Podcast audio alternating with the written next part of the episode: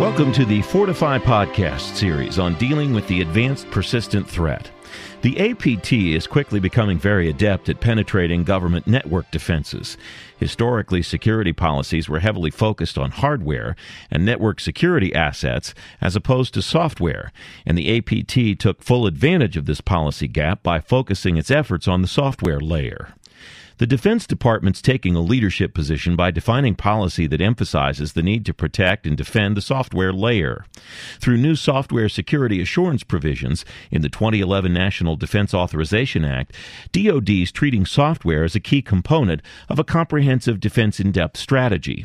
It's now applying the same principles and focus to the software layer that it has been to hardware and network resources, ensuring software is not part of the attack surface. Kelly Collins is president of the public sector for Fortify Software, and Rob Roy is Fortify's chief technology officer of the federal division.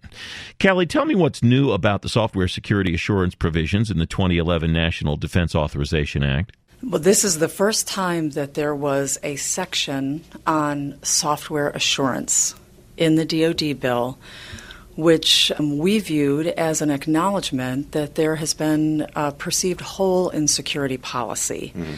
Heretofore, most of the focus has been on hardware and network security.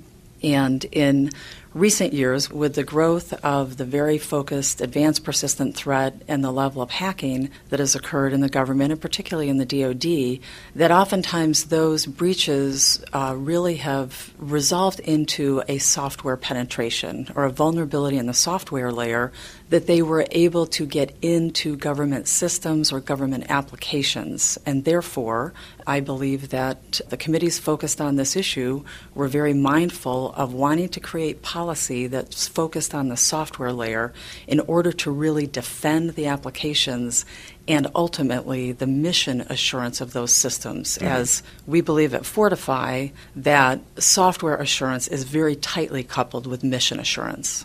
Rob, why has the software aspect been de emphasized until now? I think what we've seen over the course of time for, for about the last 20 to 30 years is that uh, there was the recognition very early on from a policy perspective with things like FISMA, the Federal Information Security Management Act, um, that had that primary focus. Uh, the original hackers were, were uh, just trying to get into networks and stealing files off of a file system as our networks have grown up and we've addressed that problem with things like firewalls and intrusion detection and all these gateways and so forth, we've created a very elaborate defense in depth strategy. What we've done with the internet coming along and being so pervasive is that we've had to open up all of those defenses and let legitimate people into our networks to accomplish their mission and their jobs. So we've gotten to a point now where our applications and our software that are actually managing all of these missions and, and contain all of the data are now that weak point. We have not focused on it. We focused on just keeping the people out of the networks. So now we're, we're at a point where we have to revisit that policy, and that's what this bill uh, has looked at. It sounds like the issue has been how can we break into the building, into the file cabinet? And now people are realizing that it's the files in the file cabinet that the bad guys are after. People understand the bad guys don't just want to get into the office, they want to steal those files out of that cabinet. Right, and take it out little by little encrypt it on the channel on the way out, so you may not know what was stolen initially until you do some really heavy and deep forensics. What we want people to understand is that there is hope. There are technologies and automated technologies out there that will easily allow you to find the vulnerabilities in millions of lines of code in several hours. The find is very easy today. That has been automated. Companies like Fortify and others do that very, very well. The fix or the remediation is where the policy guidance will come in and be a great help going forward. Because if you find vulnerabilities, and I'm going to use one kind of as a, the lightning rod because it's been very popular, it's called SQL injection or SQL injection, how you inject and talk to a database in order to get information out of that database. It's one of the most common hacks. It's usually in the top five of any kind of scan that we do on a software system. They're easy to find and they're easy to fix. So the hope is that the policy guidance will assist particularly systems integrators who build the majority of the software systems in the federal government to be mindful of eradicating the top vulnerabilities that are being exploited by the advanced persistent threat and be able to fix those immediately in legacy code, particularly the um, Section 932 of the DoD bill calls out specifically to make sure that legacy systems that they do the find and fix, but also in new systems that are developed from here on out, are much more mindful of making sure that simple things like SQL injections are not available in the code in order to be exploited. Well, let's talk about solutions in part two of our series.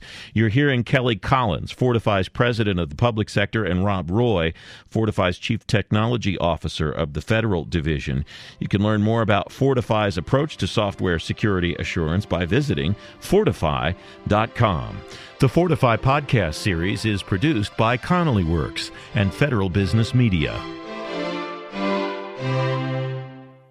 In part one of this series, you heard about software assurance provisions in the 2011 National Defense Authorization Act that will change the way DoD approaches security.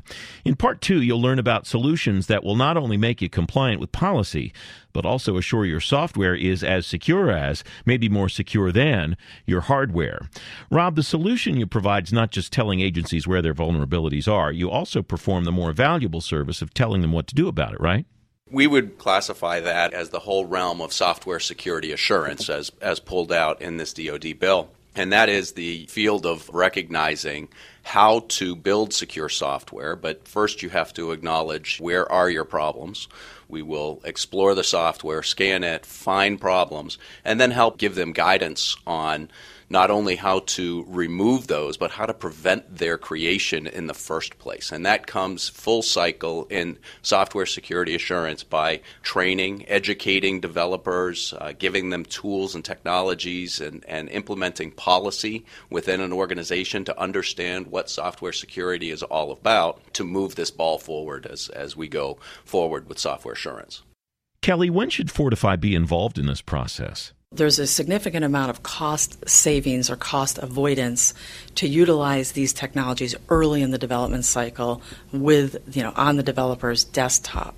It's also, we would point out at this time, because of the acknowledgement in the Section 932 that there is going to be an incredible amount of services opportunity for federal systems integrators to remediate this code.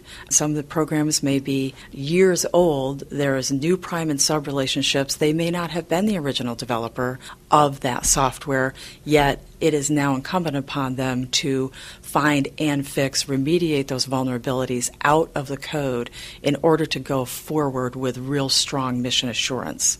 But the government and the Department of Defense is going to be very reliant upon the systems integration community to do and perform that remediation for them. Rob, what should I know and what should I do next? The guidance has been there, but it's been suggested guidance, and now there's teeth to it. And we have been preparing for this day for many, many years by providing the frameworks by which folks within the DoD community can get started immediately implementing the policy, receiving the technologies, training the people that are developing these, and working with the systems integrators to help them create these processes by which they can deliver more secure code to their government clients. Kelly, your final thoughts? I want the technical community and the congressional community to have hope that these automated technologies that will allow them to find the vulnerabilities in their system, knowing that many of them are easy to fix. Not all, there's going to be time and attendance and funding that needs to occur in the systems integration community to do this, but the point is we should be much more empowered with our thought process of knowing that we can make it a lot harder for the advanced persistent threat that is preying upon our defense systems, stealing data and intellectual property, and make it much more difficult for them to do so. We could beef up our defensive posture vis a vis the software layer very easily in the next few years, and I think that that would have a very positive impact on the way that we are being preyed upon electronically. Thank you both very much. You're listening to the Fortify podcast series. You're hearing Kelly Collins, Fortify's president of public sector, and Rob Roy, Fortify's chief technology officer of the federal division. You can learn more about Fortify's approach to software security assurance by visiting fortify.com. The Fortify podcast series is produced by Connolly Works and Federal Business Media.